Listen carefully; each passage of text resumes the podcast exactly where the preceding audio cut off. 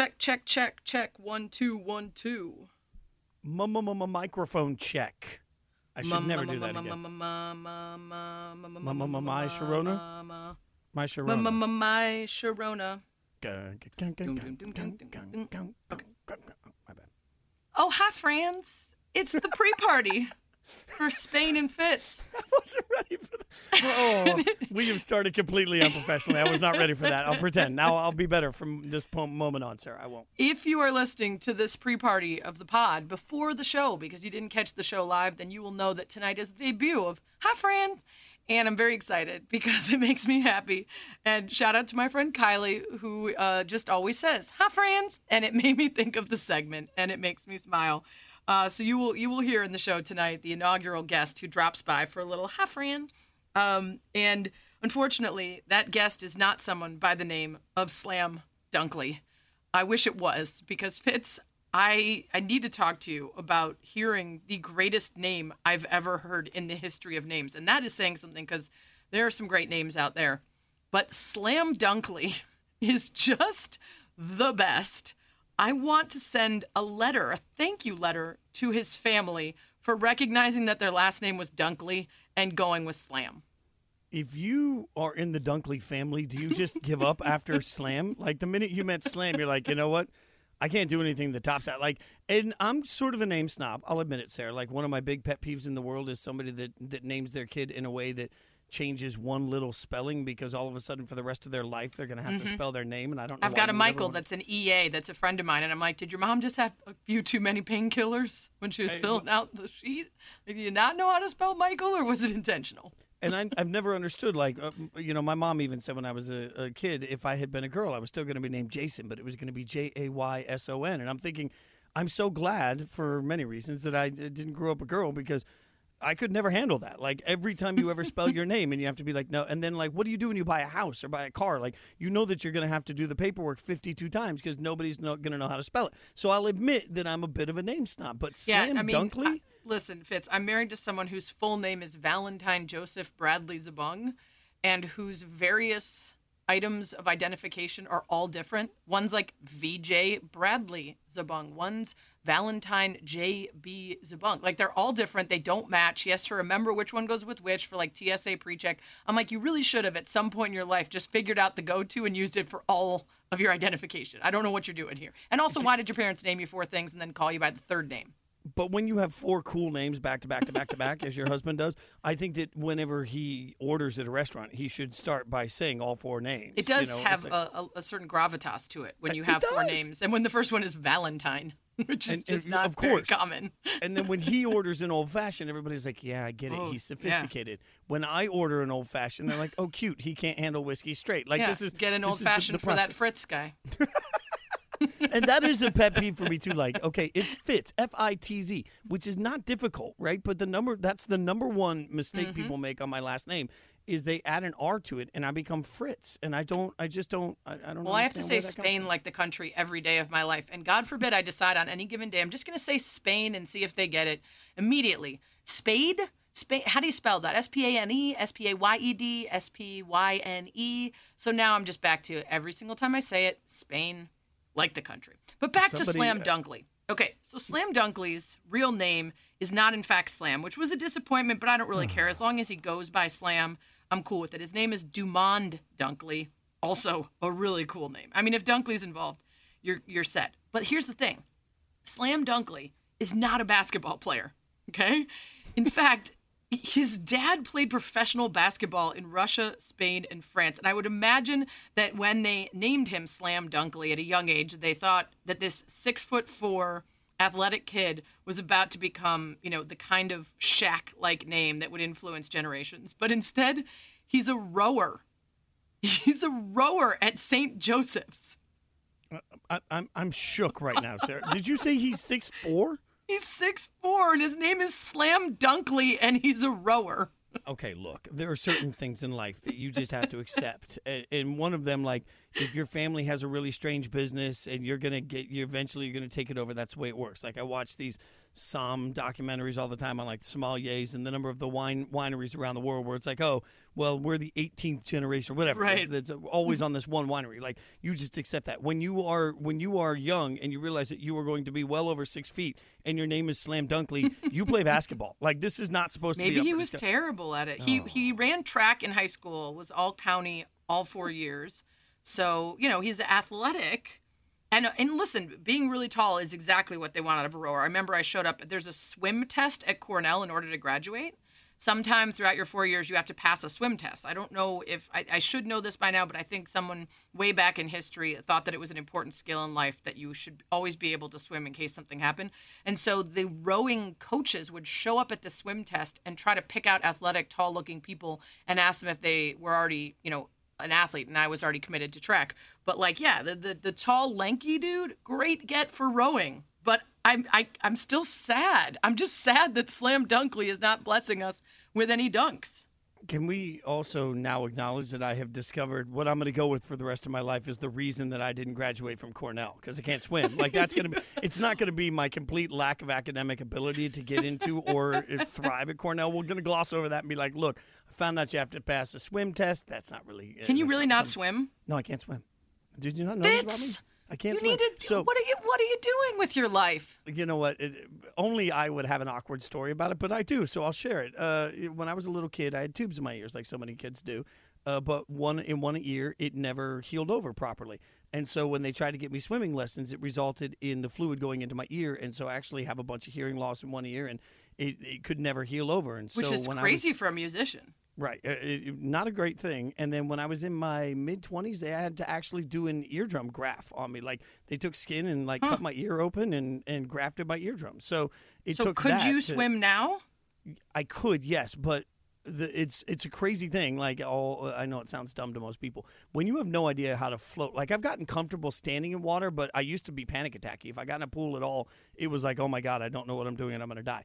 I've gotten to the point now, like uh, you know, we have a pool in Nashville, like so I'll, I'll stand in the pool, my my feet have to hit the bottom. Like I have no idea how to float, and everybody's like, oh, just relax and float. Why well, wouldn't you just take a class at any point in the last, I don't know, a couple decades? I tried, I tried, uh, I tried a couple of classes one time, and it just it wasn't. So you have me. some I- sort it- of like it's like so, it's gone on so long now that you, you you associate a great amount of fear with it. Correct. And like so yes, at some point in my life, I, you know, I don't know how to swim, I don't know how to ride a bike. Like if you ever wonder What why I was a strange kid, like I mean, you know, but but my name's not Slam Dunkley. I don't have to know those things, right? I mean, you should though. You just just to be a functioning adult. Uh, I don't know if you saw the video of Taco Fall learning how to swim. Enes No, Kanter and Jaylen Brown are on either side, holding him up by the stomach like a child, except it's Taco Fall. And I don't know how you find a pool big enough that he could take three strokes without immediately having to just turn around. But it's a great video. And if you have not yet seen Taco Fall learning how to swim, I might have to call up Enes Kanter and Jaylen Brown and see if they will extend their services to you as well. I don't want you to go through life any longer without being able to swim. That's terrible. Something terrible could happen. You know, we'll, get uh, we'll, we'll at some point just have somebody film the whole thing and put it out for more embarrassing content about. It's going to be even more embarrassing than you running, which is saying something because you look like you're on the Flintstones. Well, Uh, I mean, you know, By the way, I want you to I want to update you. I want to update you on this Slam Dunkley story because he has a brother oh, good, okay. and his name is Air Dunkley. Oh my god, oh my god. Please tell me he plays basketball, right? No, Or what? Are you gonna tell No, me he's a shot putter? also a rower Oh my god. at What, St. what are the Dunkleys doing? The Dunkleys have messed this whole thing up. I mean, the Dunkley family owes us all an explanation. Oh my god. Oh my god. You know, I it just Oh, Slam and Air Dunkley. What a real missed opportunity for those kids. But hey, good for the rowing community. Congratulations.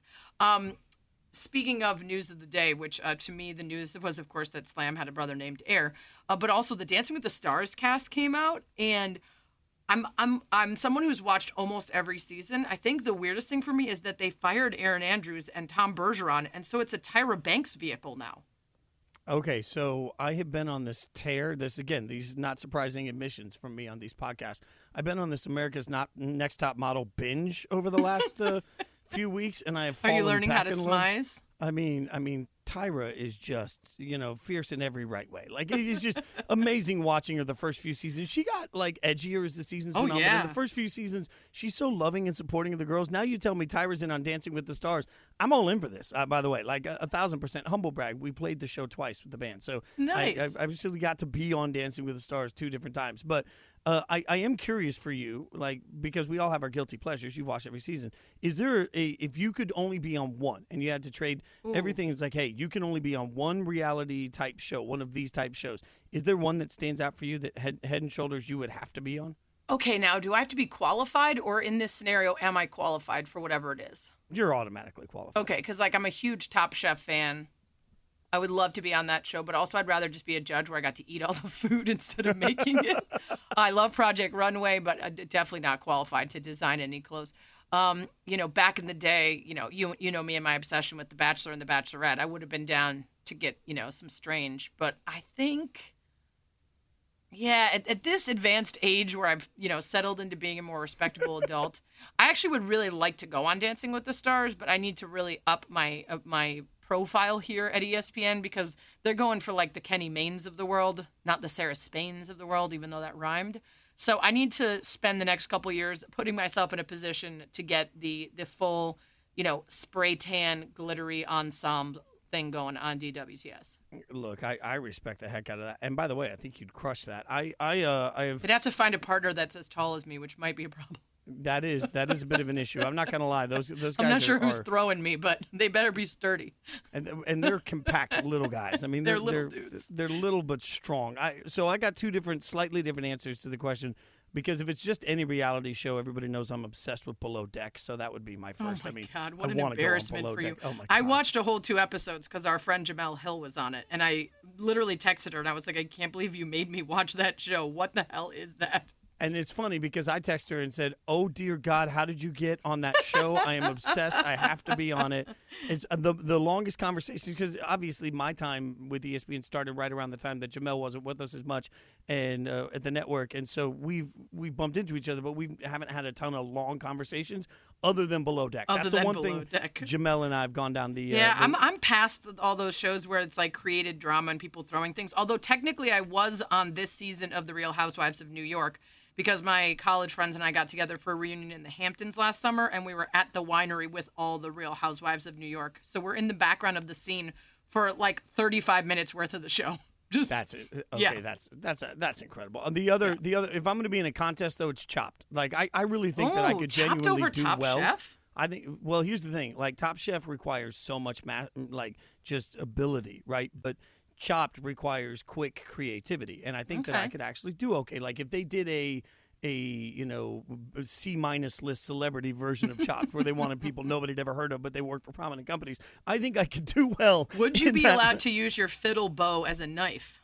Uh, I wouldn't. I, well, I, I'm sure I would. I would. I would That would gladly really serenade them while spice they ate, things though. up. Yeah, I mean, let, yeah. let them eat, and then I'll just be like, "Hey, let me play you a little tune." There you what do go. you think? Um, well, the Dancing with the Stars cast that they announced, there's some notable people on it that I'm pretty excited for. We've got the athletes that we always have the Charles Oakley, the Vernon Davis, the Johnny Weir, which will be really good. And he definitely has a leg up because, you know, figure skating is like dancing on skates. So he's the artistic merit that he already brings is going to be impressive.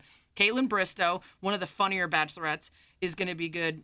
And then Carole Baskin. What if there's a bombshell discovery in the investigation into whether Carole Baskin killed her husband and just mid show she's like just in the middle of doing uh, you know a rumba and federal investigators burst into the ballroom floor with the with the handcuffs. If they don't have her partner dressed like Tiger King for at least one dance, I quit. I, I don't. I don't know what I quit, but I quit. Oh everything. God! Every outfit she wears is gonna be, and it's and every dance is gonna start with "Hey, all you cats and Cool kittens cats and out kittens. there." Oh, I'm already I'm already excited about it. Um, Fitz, excellent uh, pre-show prep. I think we're ready to discuss all the biggest NBA games of the night.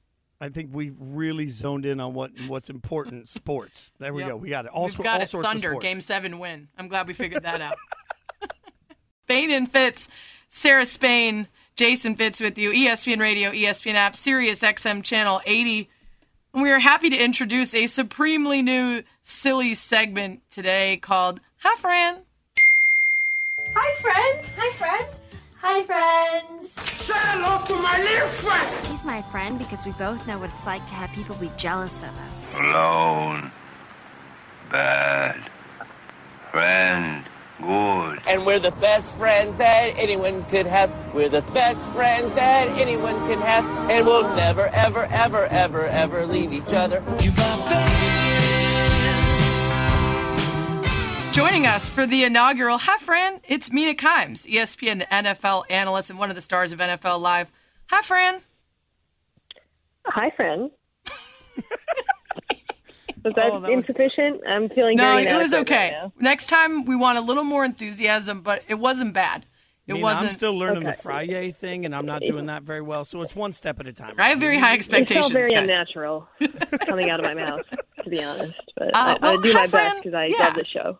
Hi Friend is just a way for us to bring our friends onto the show and talk to them about whatever we feel like. And now is a good time to have our friend Mina on because NFL football is mere days away. And Mina, I am not ready, not just for my fantasy draft, but for any sort of predictions or expectations about almost any of the teams in the league, except for the very worst and very best.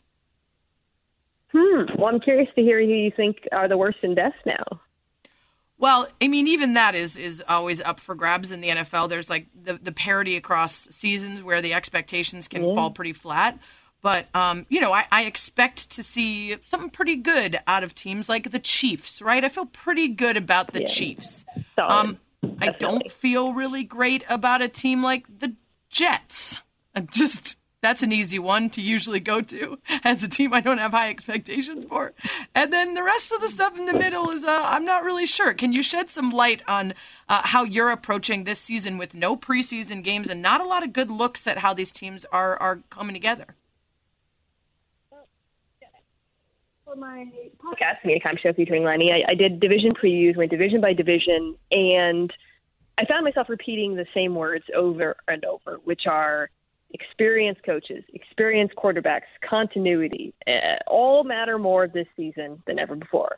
Now, that comes with a caveat, which is they matter more early. I think as the season progresses and things, knock on wood, hopefully, you know, normalize a bit, um, teams will look very different, and I think the sort of landscape will change. But at the gate, right at the beginning of the season, you look at a game like Bucks Saints, which is a, a fabulous Week One matchup, and you lean Saints not just because they're a very balanced team. I think the Bucks are also an extremely balanced team, but because you're looking at a quarterback and a coach who are basically married at this point, right? And, and uh, there's so much continuity there on both lines. Uh, very young, talented defense as well. So uh, when you're looking at the, I think, early part of the season, you tend to lean on experience. We're talking to Mina Kimes, ESPN NFL analyst. So, Mina, one of the things I'm trying to wrap my head around with no preseason is where where there's going to be real struggles in the first weekend of the season. So, are there particular positions you think are going to struggle more early on in the season without the preseason and regular uh, training camp ter- period? Yeah, I think it, it it really depends on the team. You know, some defense. It really, I would say, depends on whether you've got a new scheme and a new coach and new players in key roles. So it, it's not like oh, offense is going to look way better than defense out the gate, or vice versa. I, I truly believe it's uh, it's a team per team basis. You know, I think of a team. I mentioned the Bucks, for example. I don't think they're going to struggle out the gate, um, but they're probably going to be worse early on. You know, Tom Brady, so much of his, ga- of his game is predicated on chemistry with his wide receivers, and coming off of this abbreviated offseason, he just hasn't had the opportunity to work with them. Or I think of a team like Chicago, Sarah, where we don't even know who's playing quarterback there. Um, I personally think it should be Nick Foles, but um, you know, it's a it's a depressing competition. But I, it really it really varies. I, another, th- I think Seattle's a team that people are very high on, and, and for good reason with that quarterback and that talented secondary. But they had a ton of turnover on that offensive line, so I think you could see some struggles there early on. They haven't even played together, you know, and, and without the preseason, I think we're in for a lot of surprises week one. ESPN NFL analyst and friend of the show, Mina Kimes, here on Spain and Fitz for Hi Fran. Mina, I'm curious as you look at some of these um, uh, you know, announcements for quarterback. Like you said, the Bears haven't yet made theirs, but we find out that Tyrod, don't call me Tyrod because I told you to call me it's Tyrod. Taylor is the starter, and also Haskins gets the nod. Did either of those surprise you? No, not really. I, I think the reason there was any speculation about Haskins was there were some comments made by Ron Rivera about how they would have like used the preseason to evaluate both him and Kyle Allen. Those comments were actually a little bit more surprising. You know, a first round draft pick in his second year starting is the norm. I think he's in a pretty adverse situation in Washington. Um, you know, a declining offensive line, not a ton of weapons, but it makes sense. Uh, and, and an incredible Taylor- amount of chaos around every single part of the franchise that doesn't even have a name.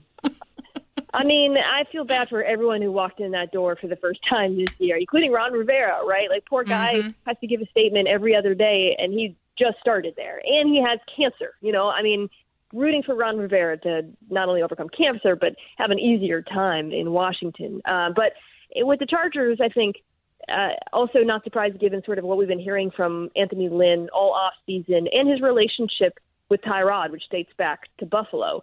Um, they also drafted a quarterback in Justin Herbert who has an enticing set of tools, but I don't think anyone who evaluated him thought of him as a week one pro ready starter. I mean, he didn't even operate a pro offense in Oregon. So that also makes a ton of sense.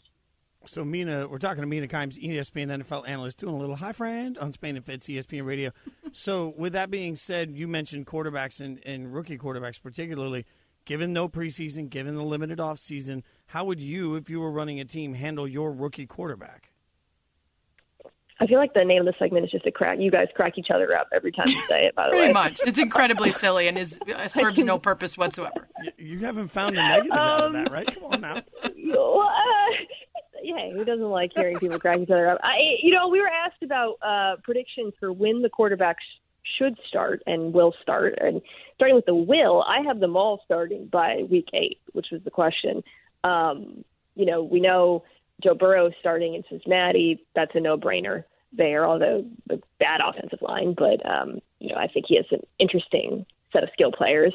Uh, in Miami, another bad, unfortunately, offensive line. We're due for the usual Ryan Fitzpatrick experience, where he's probably going to light up, you know, defenses for like three to four games, and then uh, have a fiery implosion. So then we'll get Tua after that, and I'm okay with that. I think even though the the line isn't great, um, I, I generally believe unless you're walking into a true David Carr, this guy's going to get killed scenario, you want to integrate your rookie quarterback sooner rather than later. With the Chargers, they actually have a I think a better football team uh, than those other two, so you actually want to just start who the best quarterback is. It's less about the development of Justin Herbert and more about winning games. Justin Herbert, I don't know if you saw Hard Knocks last night, but I just loved Pep Hamilton sort of breaking it down to him. He said, I think it's safe to assume that everybody on the other team, except for maybe the nose guard, is faster than you. I didn't know if that was a shot at his wheels or if it was merely just you're at the pro level now, so you're going to be facing a, a faster defense. How did you read that? Um, I, I've been hearing that now. It doesn't surprise me coming from Pep, who's fantastic. Um, and by the way, I, I think for him, it's more of a commentary on pro defenses. Whenever Right. quarterbacks come in, that's the number one thing they say is, "Oh my God, the game is so much faster now!" Right? Like, and it's not just about running. It's not just saying you're not going to be able to outrun a linebacker. It's the windows closed like that. You know, and so it's not like college where you've got these wide open windows and wide receivers just running downfield. Um, you have to be much more anticipatory. I will say this: Justin Herbert can scoot, man. Yeah. like, I think it was less you're so, slow uh, as much as you would have been sacked multiple times by now, just because that's what the pro game is all about. I just loved the delivery of it, and I loved the response from someone Oh, he's in my mentions that said, like my dad used to tell me, "You're running too long in the same place," which I think is a nice, another nice way to say you slow. Uh, Mina Kimes, uh, I'm going to listen to the Mina Kimes show with Lenny for all those different divisional breakdowns. That's going to be good prep for me, and of course, watch you on NFL Live breaking it down. Thanks for being our first guest on Hi Fran. Thanks, Fran. Bye, Fran. Look at that. See, she got it at the end. I mean, it was a little. I mean, there was a little bit of not total buy-in from Mina, but I, you know, for Mina, that was very exciting. It was. High friend. It I mean, that was. was high level high friend right there. We're building. Pennzoil synthetic motor oils are made from natural gas. It gives you unbeatable engine protection. The proof is in the Pennzoil, based on sequence for a wear test using SAE 5W30. Coming up, we got some beef with another show. Uh, I got my mouth out there and uh, got me in a little bit of trouble. And we're putting a big decision to the test on you, the listeners, and, and the Twitterers. It's coming up next on ESPN Radio. Sarah Spain, Jason Fitz, ESPN Radio, ESPN app, Sirius XM Channel 80. A little later in the show, we're going to announce the listeners that have earned a spot in our fantasy football league by naming it. We have one surefire winner, and we're going to let you guys vote on the second listener to win. That poll is going to go up a little bit later in the show, and then we'll announce at the end of tonight's show who gets to compete against us and Shanae and Gojo and Jordan and Shay Pepler, Cornette, and our next guest, Courtney Cronin, friend of the show, former company on Spain and Company, and our ESPN Vikings reporter. She joins us now on the Shell Pennzoil Performance Line. What's up, Courtney? Not much. How are you guys doing? Well, it was a good time to have you on because uh, the quarterback of the team you cover is making a whole lot of noise with some comments on a podcast that was recorded back in July but just uh, released today. Kyle Brandt, who works for NFL Network and The Ringer, um, it was, a, I believe, a Spotify podcast, 10 Questions with Kyle Brandt. And Kirk Cousins said on that, when asked about his concern over contracting coronavirus, Brandt said, on a 1 to 10 scale, with one being the person who says masks are stupid, you're all a bunch of lemmings, and 10 is I'm not leaving my master bathroom for the next 10 years. Cousins replied, I'm not going to call anybody stupid for the trouble it would get me in, but I'm about a point oh oh oh oh oh oh one. And then he said he was going to wear a mask to respect others, but he's not going to be concerned about coronavirus in his daily life. If I get it, I'm going to ride it out. I'm going to let nature do its course, survival of the fittest kind of approach, and just say if it knocks me out, it knocks me out. I'm going to be okay. You know, even if I die, I die. Okay. That received quite a response, which led to Kirk Cousins saying this today. Uh, probably wasn't as clear as I would have liked to have been. Um, but what I wanted to say then, what I what I would echo again now, is that uh, while the virus does not give me a great amount of personal fear, you know, there's still great reason for me to engage in wearing a mask and social distancing and you know washing my hands as frequently as I can and and, and following protocols that have been set in place.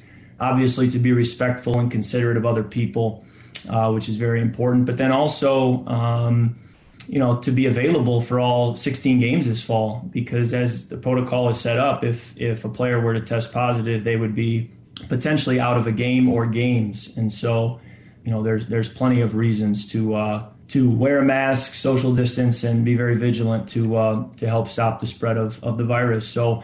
That was the heart behind what I was trying to say in July. Admittedly, I didn't say it as clear as I would have liked to. So, I just want to, you know, share that same message again and hopefully articulate it a little bit better. But uh, that that has always been my heart and uh, and is again now.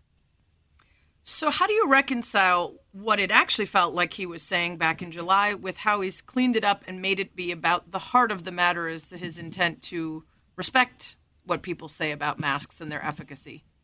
Yeah, I um, it, it's tough because it feels like you're walking it back, but you're not really walking it back because when he was given the chance to take back, would you take back if I die, I die? He doubled down kind of on what he said and he said, you know, along the lines of when it's his time, it's his time. He knows his maker. He believes in, you know, his faith, that type of thing. Uh, it wasn't, you know, I just have a hard time with it, Sarah. When I'm looking at this, do you think Karl-Anthony Towns, do you think his mother thought the exact same thing? If I die, I die. Mm. She died from coronavirus. Do you think that the 858,000 people across the world think, ah, whatever, I'll just contract this if I die, I die? It's just, you know, it's a comment that comes, and I know that there's a lot of flack going Kirk's way, and he has worn a mask. I have been at every single practice. He is, you know, abiding by all the protocols from people I've spoken with inside the organization. It's not an issue. Um, it's not somebody who's reckless with this, and it very much is like, you know, he admits, like, you know, I may not think the masks are like the greatest thing in the world, but I'm going to wear it to protect other people. That's great, and you can disagree with him on other things, um, and see kind of that same stance and realize, okay, you know, he's not being selfish in that regard. But the if I die, I die comment rubs a lot of people the wrong way because a lot of people have died from this. Yes, you are in your early 30s, you are an athlete, you are in like a pristine athletic condition that, you know, many people will never have this sort of body that you're in and the sort of health that you have. But it just kind of rings a little tone deaf. And that's how, I mean, I sat through that 14 minute press conference. Um, and it just, you know, he had a chance at many points to kind of say, okay, look, I'm sorry I offended some people here. Um, you know, it's my stance. It just, I, I just don't think that it was really a true apology. It was just truly clarifying how he felt. And I just don't know if we really got anything more out of that other than he just tried to clean up essentially what he said and sweeten it a little bit. Um, the if I die, I die comment, I'm sorry, I can't get over that one. We're talking to ESPN Vikings reporter Courtney Cronin on Spain and Fitz, ESPN Radio, Jason Fitz, Sarah Spain. So, Courtney, how does the organization feel about their quarterback's uh, comments? You know, I mean, Kirk said some. He's had some moments before um, where, I mean, he gets critiqued for thing, things he says. I mean, he's a high-profile athlete. Um, nothing like to this level, obviously, but you know, the organization got out in front of it. I think the best that they could by having him speak today. Um, he was not supposed to talk until tomorrow. And obviously, this became a firestorm where you're probably going to be getting a lot of news organizations. I mean, I saw a CNN article that said that Kirk Cousins takes a Darwin type approach to life and the coronavirus. And it's just like all these headlines. They realized that they were getting inundated, so they decided to move up his availability to today. Um, you know, several people I've spoken with aren't thrilled with the type of comments, but you know, he's not it's not like it's dividing the locker room. Like something like what Drew Brees said back in June over, um, you know, protesting and kneeling for the anthem. I think that, that that team was obviously a lot more concerned about, you know, the friction that that was causing in the locker room. Kirk hasn't lost the locker room by any stretch over this, but I just think it comes across as a little insensitive. As a leader, I think that you could have used that moment to unite, like, hey, like, we're all in this together, essentially. Like, and at that point, he admits he didn't know about as much about coronavirus as he does now, because um, that was filmed in June. But July, yeah. Just, you probably could have taken the moment to address it in a little bit less of a tone deaf manner. ESPN Vikings reporter Courtney Cronin with us here on Spain and Fitz on ESPN Radio. I agree with you that it's tone deaf, but also as a teammate, it's not something that I want to hear because whether or not you're willing to wear that mask around the facility where it's required, I'm still going to very much question your investment in safety protocols if you're not concerned about the health of it. Like that, that flat out saying, I don't believe that masks work is saying, I believe I know more than every doctor and scientist who has said flat out wearing masks helps you and the other person. Right. So I would just have a lot of concerns if I was a teammate that he was not acting right outside of the facility. Yeah, and it's just like you know, I know Kirk from from covering him for three years, and sometimes things he says just don't come out the right way. Like making a joke about Garrett Bradbury's butt sweat last year. Like Garrett didn't find that too funny. It was kind of Kirk trying to you know make it funny, and it just didn't come out right. And then last week, I don't know, this didn't obviously get to in too much, but you know during after the Jacob Blake protest had started with the NBA on Wednesday night, Vikings then marched out. Kirk and Eric Kendricks to uh, speak with us about social justice and you know the stuff that the team was doing. And Kirk made a comment that kind of alluded to you know winning football games is a way to you know help fight systemic racism, and that's his responsibility. Mm. A lot of the comments don't come out right, and that's the issue that I take with it. You know, somebody who covers a team just realizing what are people taking issue with? Oh, it's because it, doesn't, it just doesn't sound, it's not articulated the way that he means it to be articulated. I don't think he means harm by any of it. But yeah you got to be so careful when you're saying things. And I know that you know there's there's uh, on social media stuff explodes. People don't read the full article. People won't listen to a 45 right. minute podcast. They want to listen to things in truncated. And it's also why they they sent him out today. To your point earlier, yeah. and it was necessary for them to bring him out today and not let it grow any bigger. Even if today may not have been what he really did mean from the heart when he said those things in July, he at least gets to put it out now. Hey, thanks for the time, Courtney. Uh, looking forward to beating you in fantasy football. Thanks, Courtney. All right, take it easy. Vikings reporter Courtney Cronin with us here on Spain and Fitz. Uh, there's going to be more on that Kirk Cousins story, I- am guessing. ESPN Radio presented by Progressive Insurance. Cars, homes, boats, motorcycles, RVs, and more at progressive.com. Coming up, hi, Fran. Spain and Fitz. Sarah Spain, Jason Fitz with you. ESPN Radio, ESPN app, Sirius XM Channel 80. We are happy to introduce a supremely new silly segment today called Hi, Fran. Hi, friend. Hi, friend. Hi, friends. Say hello to my little friend. He's my friend because we both know what it's like to have people be jealous of us. Alone. Bad. Friend. Good. And and we're the best friends that anyone could have. We're the best friends that anyone can have, and we'll never, ever, ever, ever, ever leave each other. Joining us for the inaugural Hi Fran, it's Mina Kimes, ESPN NFL analyst and one of the stars of NFL Live. Hi Fran. Hi, friend. Was that, Oh, that was- insufficient? I'm feeling good. No, it was okay. right. Next time we want a little more enthusiasm, but it wasn't bad. It Mina, wasn't. I'm still learning Okay. the Friday thing, and I'm not doing that very well. So it's one step at a time. I have very high It expectations. felt very guys. unnatural coming out of my mouth, to be honest. But Uh, I, well, I do my friend. best because I Yeah. love the show. Hi Friend is just a way for us to bring our friends onto the show and talk to them about whatever we feel like. And now is a good time to have our friend Mina on because NFL football is mere days away. And Mina, I am not ready, not just for my fantasy draft, but for any sort of predictions or expectations about almost any of the teams in the league, except for the very worst and very best. Hmm. Well, I'm curious to hear who you think are the worst and best now. Well, I mean, even that is is always up for grabs in the NFL. There's like the the parity across seasons where the expectations can Yeah. fall pretty flat. But um, you know, I, I expect to see something pretty good out of teams like the Chiefs, right? I feel pretty good about the Yeah. Chiefs. Um, I don't feel really great about a team like the Jets. I just that's an easy one to usually go to as a team I don't have high expectations for. And then the rest of the stuff in the middle is uh, I'm not really sure. Can you shed some light on uh, how you're approaching this season with no preseason games and not a lot of good looks at how these teams are are coming together? For my podcast, Mina Kimes Show featuring Lenny, I, I did division previews, went division by division, and I found myself repeating the same words over and over, which are experienced coaches, experienced quarterbacks, continuity, uh, all matter more this season than ever before.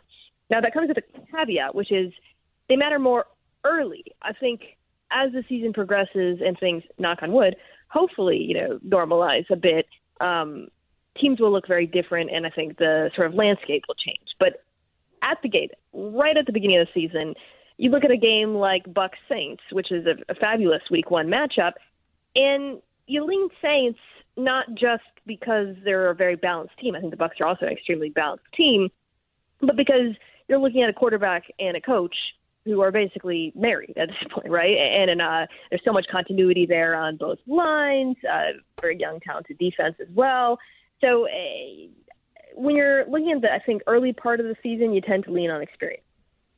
We're talking to Mina Kimes, ESPN NFL analyst. So, Mina, one of the things I'm trying to wrap my head around with no preseason is where where there's going to be real struggles in the first weekend of the season. So, are there particular positions you think are going to struggle more early on in the season without the preseason and regular uh, training camp ter- period?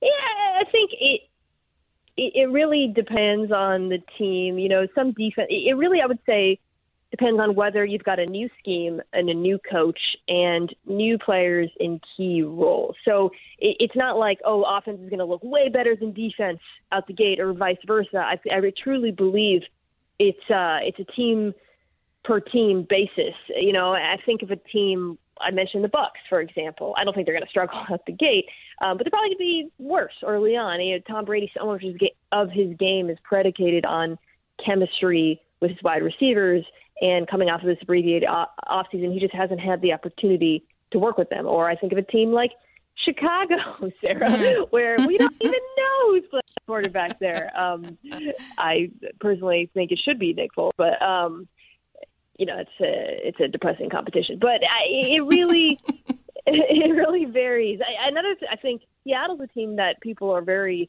high on, and, and for good reason with that quarterback and that talented secondary.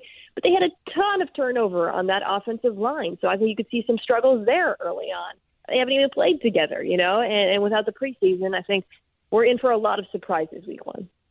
Yes, ESPN NFL analyst and friend of the show, Mina Kimes, here on Spain and Fitz for Hi Fran. Mina, I'm curious as you look at some of these, um, Uh, you know, announcements for quarterback. Like you said, the Bears haven't yet made theirs, but we find out that Tyrod, don't call me Tyrod because I told you to call me it's Tyrod. Taylor is the starter, and also Haskins gets the nod. Did either of those surprise you? No, not really. I, I think the reason there was any speculation about Haskins was there were some comments made by Ron Rivera about how they would have like used the preseason to evaluate both him and Kyle Allen. Those comments were actually a little bit more surprising. You know, a first round draft pick in his second year starting is the norm. I think he's in a pretty adverse situation in Washington.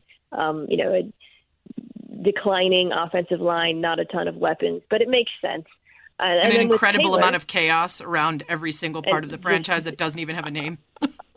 I mean, I feel bad for everyone who walked in that door for the first time this year, including Ron Rivera, right? Like, poor guy Mhm. has to give a statement every other day, and he just started there, and he has cancer. You know, I mean, rooting for Ron Rivera to not only overcome cancer but have an easier time in Washington. Uh, but with the Chargers, I think uh, also not surprised given sort of what we've been hearing from Anthony Lynn all off season and his relationship with Tyrod, which dates back to Buffalo. Um, they also drafted a quarterback in Justin Herbert who has an enticing set of tools, but I don't think anyone who evaluated him thought of him as a week one pro ready starter. I mean, he didn't even operate a pro offense in Oregon. So that also makes a ton of sense. So Mina, we're talking to Mina Kimes, ESPN NFL analyst, doing a little hi friend on Spain and Fitz, ESPN Radio. so with that being said, you mentioned quarterbacks and, and rookie quarterbacks particularly. Given no preseason, given the limited offseason, how would you, if you were running a team, handle your rookie quarterback? I feel like the name of the segment is just a crack. You guys crack each other up every time you say it. By the Pretty way, much. It's incredibly silly and is uh, serves no purpose whatsoever. You, you haven't found a negative out of Um, that, right? Come on now. Well, uh, yeah, who doesn't like hearing people crack each other up? I, you know, we were asked about uh, predictions for when the quarterbacks should start and will start. And starting with the will, I have them all starting by week eight, which was the question. Um, you know, we know Joe Burrow starting in Cincinnati. That's a no-brainer there, although a bad offensive line. But um, you know, I think he has an interesting set of skill players. Uh, in Miami, another bad, unfortunately, offensive line. Where we're due for the usual Ryan Fitzpatrick experience, where he's probably going to light up, you know, defenses for like three to four games, and then uh, have a fiery implosion. So then we'll get Tua after that, and I'm okay with that. I think even though the the line isn't great, um, I, I generally believe unless you're walking to a true David Carr, this guy's going to get killed scenario, you want to integrate your rookie quarterback sooner rather than later. With the Chargers, they actually have a I think a better football team uh, than those other two, so you actually want to just start who the best quarterback is. It's less about the development of Justin Herbert and more about winning games. Justin Herbert, I don't know if you saw Hard Knocks last night, but I just loved Pep Hamilton sort of breaking it down to him. He said, I think it's safe to assume that everybody on the other team, except for maybe the nose guard, is faster than you. I didn't know if that was a shot at his wheels or if it was merely just you're at the pro level now, so you're going to be facing a, a faster defense. How did you read that?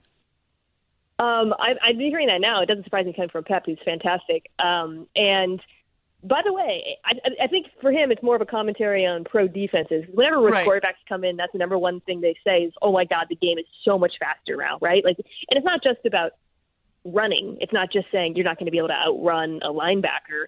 It's the windows closed like that, you know. And so it's not like college where you've got these wide open windows and wide receivers just running downfield. Um, you have to be much more anticipatory. I will say this: Justin Herbert can scoot, man. Yeah. like, I think it was less year so, slow uh, as much as you would have been sacked multiple times by now, just because that's what the pro game is all about. I just love the delivery of it, and I loved the response from someone in my mentions that said, like my dad used to tell me, "You're running too long in the same place," which I think is a nice, another nice way to say you slow. Uh, Mina Kimes, uh, I'm going to listen to the Mina Kimes show with Lenny for all those different divisional breakdowns. That's going to be good prep for me, and of course, watch you on NFL Live breaking it down. Thanks for being our first guest on Hi Fran. Thanks, Fran. Bye, Fran. Look at that. See, she got it at the end. I mean, it was a little. I mean, there was a little bit of not total buy-in from Mina, but I, you know, for Mina, that was very exciting. It was. Hi friend. It I mean, that was. was high level high friend right there. We're building. Pennzoil synthetic motor oils are made from natural gas. It gives you unbeatable engine protection. The proof is in the Pennzoil, based on sequence 4A wear test using SAE 5W30. Coming up, we got some beef with another show. Uh, I got my mouth out there and uh, got me in a little bit of trouble. And we're putting a big decision to the test on you, the listeners, and, and the Twitterers. It's coming up next on ESPN Radio.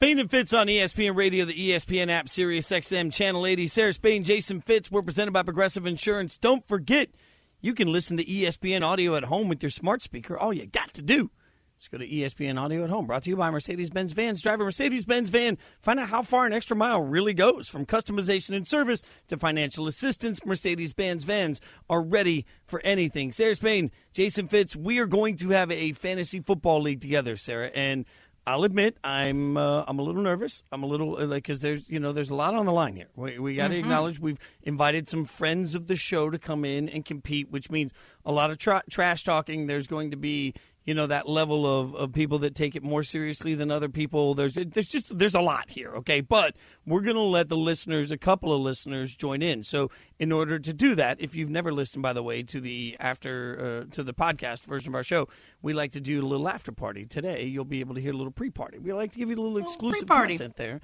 You don't get anywhere else. We like to have a little fun. So we've given everybody a little bit of a clue on how they could get in on this, but we asked everybody to name our league, not their team, but our league. And Sarah, uh, we've we've found one winner, and now we're going to have to leave it to the people to decide on the second winner, right? Yes, congratulations to at Angry Bears FDM, whose name Fits and Gliggles uh, was the clear winner for us. And uh, we've only had a couple shows together, but immediately me accidentally saying the word Gliggles uh, stood out, and uh, he nailed it with Fits and Gliggles. That is an automatic entry. You are in.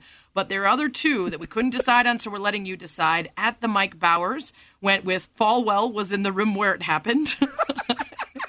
And at Canadian Dad Blog went with WAP Wet Bleep Pigskin, uh, which is very timely. Uh, so we are going to put both of those up on the poll. We're going to put 25 minutes on the clock, and whoever is winning when that 25 minutes runs out uh, gets that second listener spot. Uh, Wet Bleep Pigskin is certainly on, on trend and topic for a football league, but Falwell was in the room where it happened, also made us both laugh a lot. So.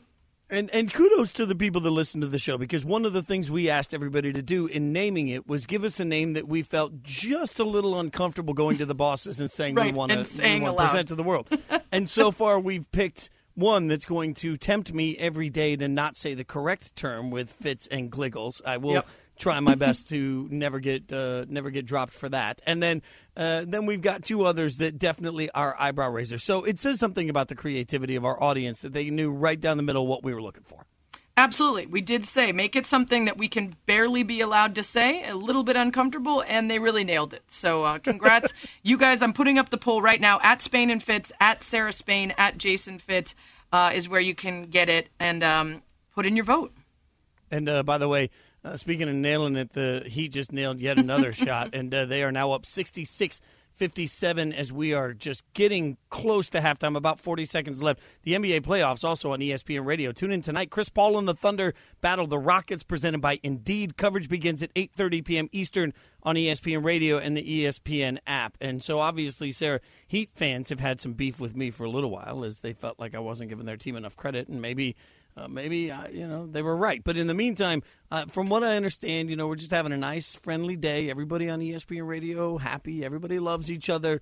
And then all of a sudden, now we've got show beef. That's what we are doing. We've decided squarely on this show bad. that no, no, no. I think this was this was coming anyway down the pipeline. Like we looked at the the entire new lineup and we decided that we can take Chiney and Junior. Like they just Yeah. no. I'm I'm not even scared of this one. Like Well, it's not a fair fight to try to fight Greeny or Max because they're riding solo, and no chance I'm taking on Keyshawn, J. Will, and Zubin. Not only do they have us by a man, but two of them were top two picks in the draft of their sport. So I think we'll stay away from that and Well, go after Zubin just be- you know. Like Zubin's nice enough that he would like I'd punch Zubin and he'd be like, uh, "Man, you need another one of those." Like if you yeah, want to you'd feel terrible like, about it. He's Uh, such a I don't nice know why guy. we're going after a giant in Golic Jr. and a simultaneous WNBA player radio superstar, but I guess that's all we can. Uh, that's all we can go for. Well, i- let's let's hope that we can keep everything going in areas that we can win. And so far, we have definitely found one of them, and it came Mhm. today on Chiney and Golic Jr., which, by the way, you can listen to on ESPN Radio and you can watch on ESPN News from 4 to 7 p.m. Eastern Time every day on ESPN. And uh, obviously, a lot of love for them. They're like family to us. And when you're like family, you got to be able to tell people the tough truth. And the tough truth, Chiney, is that you're very good at a lot of things. But being a vocalist, we've discovered, may not be one of them. As Chiney gave us, let's let's start with one of just the little tiny samples of the greatness of Chiney Ogwumike singing today. You know it's hard out here for a. Hmm. Hmm. Hmm. Hmm. Not that's not a good start. Yeah. That's not a good start. All right, let's let's get another. Let's give her another shot. I can hear it calling Oh, incredible. Wow, I believe that's supposed to be Phil Collins. You know, and here's my other thing in that. Play that one again for me if we can, guys. That one. I can hear it calling Oh, incredible. Look at that. I mean, Junior is actually propping this up. He's like he's kind of hyper. He is actually partially to blame for this. Like you know, at some point She also has he- the words wrong, which Yeah. can- oh. I mean, listen, you only said about five words, and at least two of them were incorrect. So that's not a good, not a good odds right there. She gave us a little bit more. Let's give her one more shot at the plate. I can feel it calling in the air. Wow, It wow. Didn't get. It didn't it get did better. not get better. That is exhibits A through C of why I felt the need to text the show and say, I'm listening to this segment right now, and I finally found something Chiney is not really good at. And I, I, I don't think I need any more evidence than what we just played for you. That, but see, this is the one thing. Like, I've, what I appreciate about it is, if we're going to have a little show beef, we should make sure that if we're going to initiate it, you initiate it in an area that you feel you've got some strength in. Like, I would, Right. I'd flat out challenge any other show on any of our ESPN networks. Uh, you know, to, to any sort of a music off with the two of us. I think be- between the two of us, we can literally take anybody. But if we can bring Chiney and Junior down a notch, I mean, I think that's even better, right? I agree. And I, I think it's clear she already admitted to her own weaknesses by immediately changing it to a dance battle that she wants me to engage in on Friday. I made no claims about my dance ability, but you know I ain't scared. So I'm going to show up anyway, and I'm going to embarrass myself, and I'm going to prove true all the stereotypes about white people. Uh, but again, uh, I did not challenge her to a dance battle. I simply commented on her vocal stylings or lack thereof, and the fact that she surrendered immediately proves my point. I think that we should add a little element to since they're going to be a part of our fantasy league. Uh, Mm-hmm. I think we should add just a little element of, you know, maybe if they want to have a dance off, that's fine. Then we maybe challenge them to a karaoke off, and then I, we can I think that like- whichever combination, you know, we also have Jordan and Shay. They have a show together on Sundays. So we've got three full radio shows represented. I think there could be some sort of three way bet, the combined scores of the two members of the show.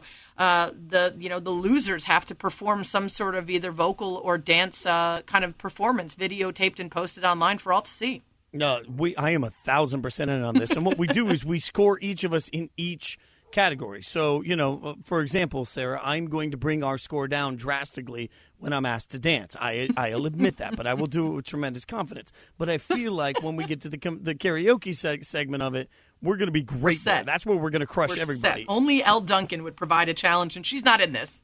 Yeah, no, there's a reason that we didn't include Sports Center anchors. One, uh, they they can read and I can't, so I'm already jealous of them. But two, you know, Elle's too talented to to let it happen. So I, I think we can speak this into existence, and you have the power to make it happen. So we Yeah. should bring this into the the fantasy football league for sure. One hundred percent. There will be other monetary, potentially, uh, you know, allegedly uh, possible wins in this, but the big wins will be whether or not you have to perform a singing and dancing routine uh, selected by the victors. She is uh, Sarah Spain. I'm Jason Fitz. You can follow us on Twitter at Sarah Spain, at Jason Fitz, at Spain and Fitz. Uh, we'll get the, the poll out there. Get out there and vote. And somebody's going to get to win, and that will be yet another uh, listener that gets to be a part of our fantasy football fun, which will be spectacular. Coming up, we're going to get some perspective on tonight's Game 7, but we'll do it from an NBA head coach. That's next on ESPN Radio with Spain and Fitz. We're going to head over to the Shell Pennzoil Performance Line where we're joined by Timberwolves head coach Ryan Saunders. Uh, coach, thanks so much for your time. We got a lot, obviously, we want to get into with you. Uh, but we'll start when you look at a series like this, when you look at Miami and the, the Bucks that we were just talking about. If I have to ask you the key to shutting down Giannis, what is it in your mind? well, well, if, if anybody's got the answer, I'm, I'm open to suggestions because I, I think there's a lot of people looking for that uh, around the league. But appreciate you all having me on. Um, I think you know one of the biggest things is, is showing him a crowd, and uh, you know being trying to be physical early. And you know we didn't do a great job of it this year, but uh, you know I, I know everybody's game planning for him, and Milwaukee's got a lot of firepower, so um, it, it, should be a good series. Yeah, you hope they sort of wake up. It hasn't been the Bucks team we saw for the majority of the season, and certainly hasn't been the Giannis we've seen that was so tough to stop. Uh, the other game tonight is a huge one, Game Seven between the Rockets and the Thunder. So much between those two teams. How are you seeing that one Yeah. play out, and what do you think the key is to one of them coming out with the win tonight? Yeah, I mean it's you know a, a lot of talent and a lot a lot of individual talent that can take over a game at any moment. And you see, you know, what a guy like Chris Paul has been able to do uh, for a team like Oklahoma City, uh, especially late late in games, um, being able to facilitate not just for himself but for his teammates. Um, he's been great in that series, and then obviously the addition of Westbrook lately, uh, you know, has, has helped Houston. Uh, and so I'm looking forward to, to a good Game Seven. Coach, we always hear about this in the media, but when you've seen a team like the Rockets that hasn't necessarily had the best success in game sevens, how real is it in the player's mind if things start to go wrong tonight? Yeah, I mean, I, I think that, that everybody handles those types of situations differently. Um, you know, there can always be lingering thoughts, but, you know, there's a reason that, that, that these players are where they are, and that's, you know, their ability to fail quickly, uh, move on quickly, and always uh, strive to compete at the highest level. And you know, I think there, there's always lingering, you know, past history, but ultimately, you know, these guys will be ready to play, and, and those are two very well coached teams. They'll be ready to play. It's Spain and Fitz, Timberwolves head coach Ryan Saunders with us here. Uh, we're presented by Progressive Insurance. What's it been like to watch the restart and the playoffs in the bubble? I know that you know there's plenty of times when your team might not make it down the stretch in the playoffs, but it feels especially weird when it's almost like uh, everyone went on vacation together without you. What's it been like for you? yeah, I mean it hurts.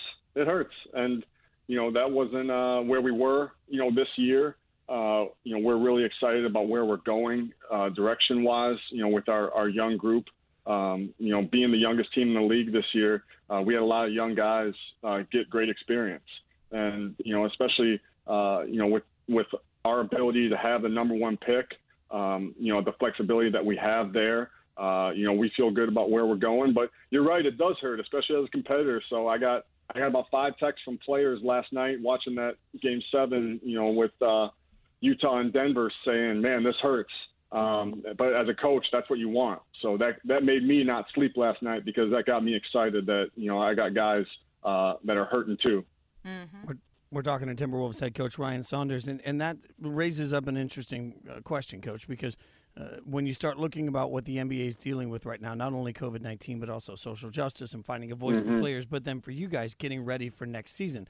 How do you balance all of these different things that are now uh, such a huge part of the NBA yeah. culture to make sure they're all represented the right way?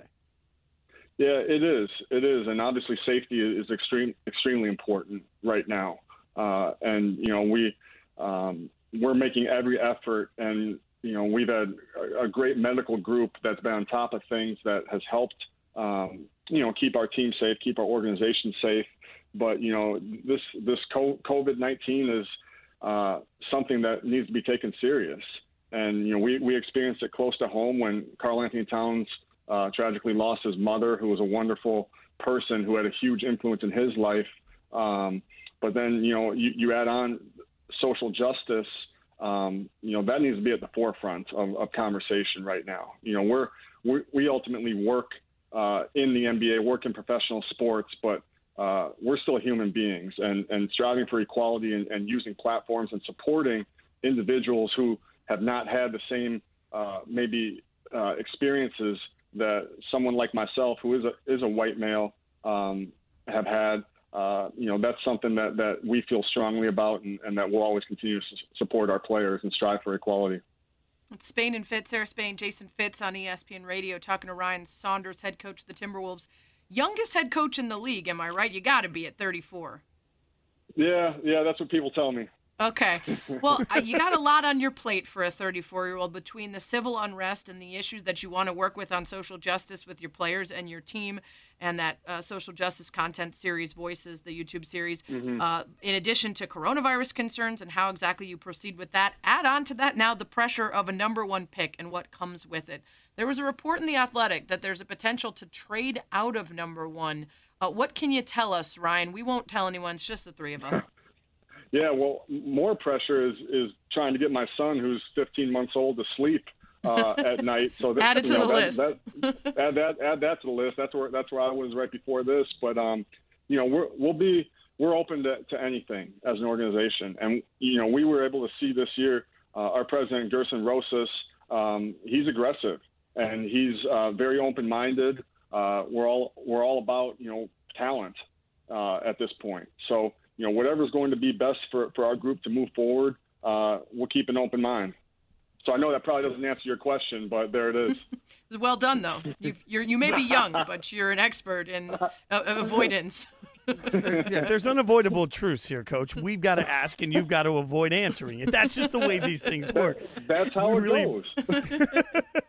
we appreciate your time and your expertise and your insight. Thanks so much for hanging out with us and giving us a little bit of insight, not just for your team, but for everything going on in the NBA right now, Coach. We really appreciate it. Thanks for hanging out with us. Absolutely. Appreciate you all.